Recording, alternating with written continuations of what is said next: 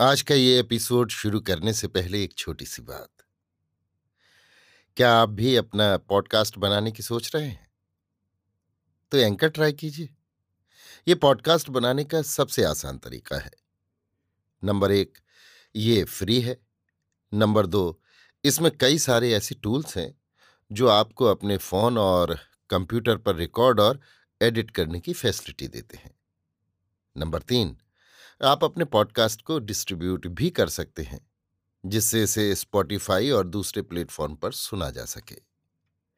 तो डाउनलोड कीजिए free anchor app या विज़िट कीजिए एंकर डॉट एफ़ पर अपना पॉडकास्ट स्टार्ट करने के लिए। ये तो थी एक छोटी सी जानकारी, और अब शुरू करते हैं एपिसोड का सिलसिला। तो आज के एपिसोड में लीजिए सुनिए। रविन्द्रनाथ टैगोर के लिखे उपन्यास, चोखेर बाली के हिंदी अनुवाद, आँख की किरकिरी का भाग सात, मेरी यानी समीर गोस्वामी की आवाज़ में। राजलक्ष्मी अपनी जन्मभूमि में पहुँच गई। तय था कि बिहारी उन्हें पहुंचाकर लौट आएगा, किंतु वहाँ की अवस्था देखकर वो लौट न सका। राजलक्ष्मी के मायके में सिर्फ़ दो एक अतिवृद्धा विधवा जीवित थीं। चारों ओर घना जंगल और बाँस के झाड़ थे। तालाब का पानी हरा हो चुका था और दिन दोपहर को सियार बोला करते थे, जिससे राजलक्ष्मी का चित्त उद्भ्रांत हो उठता था। बिहारी ने कहा, माँ, है तो ये जन्मभूमि ही, पर इसे स्वर्गादपि गरियसी हरगिज नहीं कहा जा सकता। चलो अब कलकत्ते चलो, यहाँ तुम्हें अकेले छोड़ जाना अधर्म है, मुझसे ये हरगिज न होगा। राजलक्ष्मी का भी जी उकता गया था, इतने में विनोदनी आ गई। और उससे राजलक्ष्मी को सहारा मिल गया और विनोदनी को भी आश्रय मिल गया। विनोदनी का परिचय शुरू में ही दिया जा चुका है। किसी समय महेंद्र और उसके अभाव में बिहारी के साथ उसके ब्याह की बात चली थी। विधि के विधान से जिसके साथ उसका शुभ विवाह हुआ था, उस आदमी की समस्त अंतरेंद्रियों में तापतिल्ली ही थी सबसे प्रबल और उसके अतिभार के कारण ही वो अधिक दिन तक जीवन धारण न कर सका। उसकी मृत्यु के बाद विनोदनी जंगल में एकमात्र उद्यानलता की तरह इस निरानंद गाँव में मरी हुई सी ज़िंदगी के दिन काट रही थी। आज उस अनाथा ने आकर बड़ी भक्ति से अपनी फफुआ सास राजलक्ष्मी के पाँव लागे और उनकी सेवा में आत्मसमर्पण कर दिया। सेवा इसी का नाम है। एक क्षण के लिए भी आलस नहीं। कैसा साफ़ सुथरा काम है। कैसी उम्दा रसोई बनाती है और बोली कितनी मीठी। राजलक्ष्मी कहती अबेर हो गई है बेटी, अब कुछ खा पी लो, जाओ। भला वो कब सुनने लगी? पंखे से हवा करते करते जब तक सास को सुला नहीं देती, तब तक उठने का नाम नहीं लेती। राजलक्ष्मी कहती, ऐसा करने से तो तुम बीमार पड़ जाओगी बेटी। विनोदनी अपने प्रति अत्यंत उपेक्षा और तुच्छता का भाव दिखाकर कहती, हम लोगों का दुख का शरीर ठहरा बुआ जी, बीमारी कभी भूल के भी नहीं फटकती हमारे पास। और फिर तुम कितने दिन बाद तो आई हो यहाँ? तुम्हारी सेवा के लिए है ही क्या यहाँ, जिससे सेवा कर सकूँ? बिहारी दो ही चार दिन में गाँव का मुरब्बी मुखिया बन गया। उसके पास कोई दवा पूछने आता तो कोई मुकदमे के बारे में सलाह ले जाता। कोई अपने लड़के को किसी बड़े ऑफ़िस में नौकरी दिलाने की प्रार्थना करता तो कोई उससे दरखास्त ही लिखा ले जाता। वये वृद्धों की ताश शतरंज सभा से लेकर बागदियों की ताड़ी पान सभा तक सर्वत्र वो अपना सकौतुक, कुतूहल और स्वाभाविक सहृदयता लिए हुए विचरण करने लगा। कोई उसे गैर नहीं समझता, बल्कि सभी उसका सम्मान करते हैं। विनोदनी भी अंतपुर के अंतराल से कोठौर में पड़े इस कलकत्ते के युवक के निर्वासन दंड को यथासाध्य हल्का करने की कोशिश करती रहती। बिहारी हर बार जब गाँव में घूम फिरकर घर आता तो देखता कि किसी ने उसके कमरे को खूब अच्छी तरह झाड़ बुहार कर साफ़ सुथरा कर रखा है। एक गिलास में दो चार तरह के फूलों का गुलदस्ता बनाकर सजा रखा है और उसके बिस्तर के पास ही बंकिम चंद्र और दीनबंधु की ग्रंथावली सजाकर रख दी है। प्रत्येक जिल्द के भीतर विनोदनी नाम लिखा हुआ है। हस्ताक्षर स्त्रियों जैसे हैं, किंतु लिखावट पक्की है। गाँव के प्रचलित अतिथि सत्कार के साथ इस आतिथ्य में जरा कुछ विशेषता है। बिहारी जब विनोदनी का उल्लेख करके प्रशंसा करने लगता, तब राजलक्ष्मी कहती ऐसी शऊर की लड़की की तुम लोगों ने बिल्कुल ही उपेक्षा कर दी? अरे, मुझे दुख तो इसी बात का है। बिहारी हंस कर कहता अच्छा नहीं किया माँ, हम लोग ठगाए गए। पर ब्याह न करके ठगाना अच्छा ब्याह करके ठगाए जाने में मुसीबत होती। राजलक्ष्मी बार बार यही सोचने लगी कि, आह, ये लड़की मेरी बहू हो सकती थी, हुई क्यों नहीं? राजलक्ष्मी कलकत्ते जाने की बात छेड़ती तो विनोदनी की आँखों में आँसू भर आते। कहती बुआ जी, तुम दो दिन के लिए आई ही क्यों थी? जब तुम्हें मैं जानती न थी, तब तो किसी न किसी तरह दिन कट जाते थे। पर अब तुम्हारे बिगैर मुझसे रहा कैसे जाएगा? राजलक्ष्मी मन के आवेग में कह डालती, बेटी, तू मेरे घर की बहू क्यों नहीं हुई? तब तो मैं तुझे छाती से लगा के रखती। ये बात सुनकर विनोदनी मारे लज्जा के किसी काम के बहाने वहाँ से उठ के चली जाती। राजलक्ष्मी को आशा थी कि कलकत्ते से उनके पास अनुनय विनय भरा करुण पत्र आएगा और उसकी वे प्रतिक्षण, प्रतीक्षा कर रही थी। उनका महन जन्म से लेकर अब तक कभी इतने दिन माँ को छोड़कर अकेला नहीं रहा और अब तो निश्चय ही इतने दिन के विच्छेद ने उसे अधीर कर दिया होगा। राजलक्ष्मी अपने रूठे हुए लड़के की तरफ़ से लाड़ और उलाहने भरे प्रार्थना पूर्ण पत्र के लिए त्रषित और उत्कंठित हो रही थी। महेंद्र का पत्र आया, किंतु बिहारी के नाम? उसने लिखा है। आशा है माँ बहुत दिनों के बाद जन्मभूमि जाकर बहुत प्रसन्न और सुखी होंगी। माँ ने सोचा, बेटा अभी तक रूठा हुआ है, इसी से लिखता है। प्रसन्न होंगी, सुखी होंगी। अभाग्नि माँ भला बेटे के बिना कहीं भी प्रसन्न रह सकती है, सुख से रह सकती है। फिर वे बिहारी से पूछने लगी, और आगे क्या लिखा है महेन ने? जरा पढ़ के सुना तो बेटा। बिहारी ने कहा आगे और कुछ भी नहीं लिखा माँ। और चिट्ठी को उसने मोड़ मरोड़ कर एक किताब की जिल्द के भीतर रखकर घप से उसे एक कोने में फेंक दिया।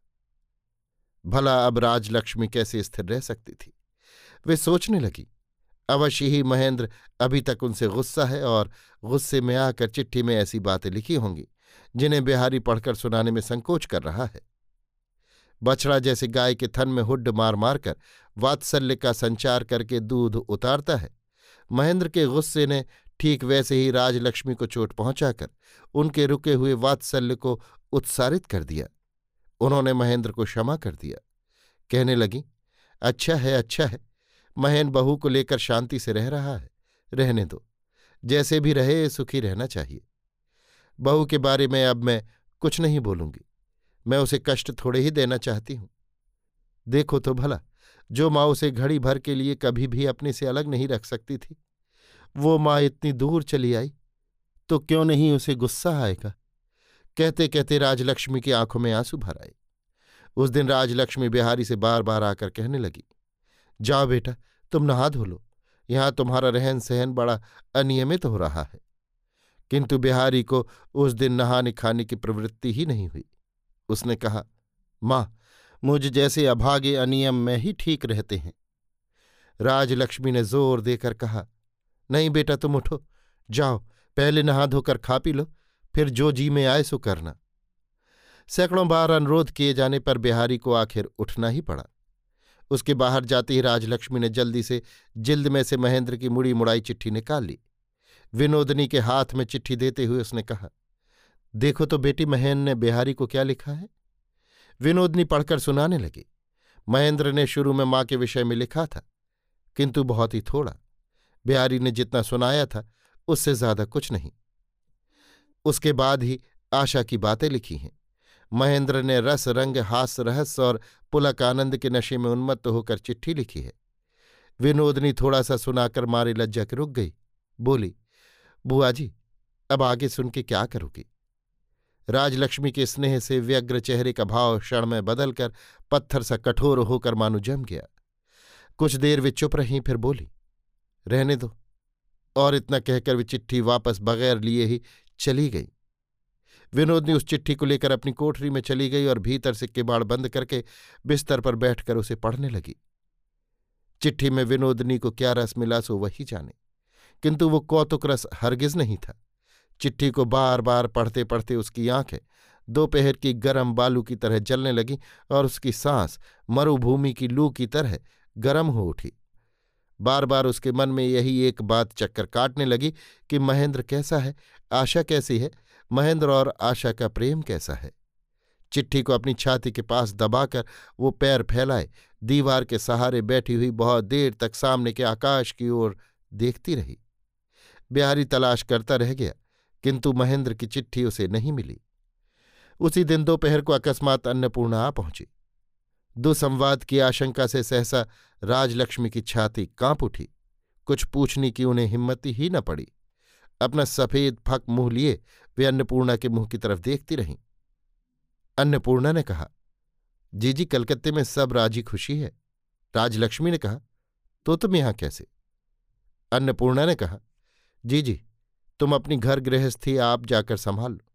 मेरा अब घर गृहस्थी में मन नहीं लगता। मैं काशी जाने के लिए घर से रवाना हो चुकी हूँ।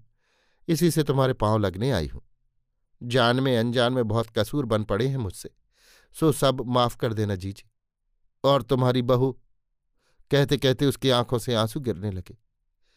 अभी वो बच्ची है। उसके माँ नहीं, बाप नहीं। वो दोषी हो या निर्दोष हो, वो है तुम्हारी ही। कहते कहते उनका गला रुक आया। आगे कुछ कह न सकी। राजलक्ष्मी व्यस्तता के साथ देवरानी के स्नानाहार की व्यवस्था करने चली गई।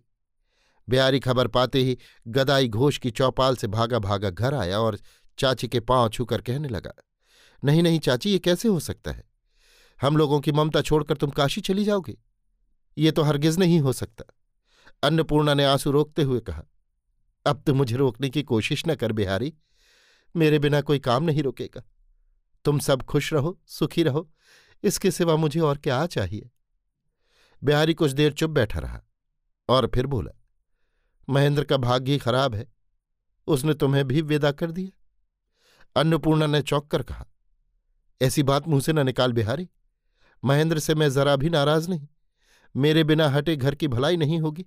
इसी से मैंने काशी जाना तय किया है। बिहारी दूर आकाश की तरफ़ देखता हुआ चुपचाप बैठा रहा। अन्नपूर्णा ने अपने आंचल से दो सोने के भारी कड़े खोलते हुए कहा, बेटा, ये कड़े तुम अपने पास रखो।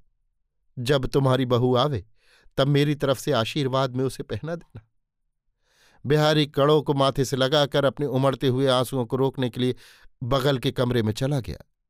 विदा होते समय अन्नपूर्णा ने कहा, बिहारी बेटा, तुम मेरे महेंद्र की और आशा की संभाल करते रहना। और फिर राजलक्ष्मी के पास जाकर उनके हाथ में एक कागज़ देती हुई बोली, ससुर जी की संपत्ति में मेरा जो हिस्सा है, उसे मैं इस दान पत्र में महेंद्र को दिए जाती हूँ। मुझे तो महीने महीने सिर्फ़ पंद्रह रुपये भिजवा दिया करना इतना कहकर अन्नपूर्णा ने जिठानी के पाँव से माथा छुआकर प्रणाम किया और पांवों की धूल माथे से लगाई और फिर काशी के लिए विदा हो गईं। अभी आप सुन रहे थे रविन्द्रनाथ टैगोर के लिखे उपन्यास, चौखेर बाली के हिंदी अनुवाद, आँख की किरकिरी का, भाग सात, मेरी यानी समीर गोस्वामी की आवाज़ में।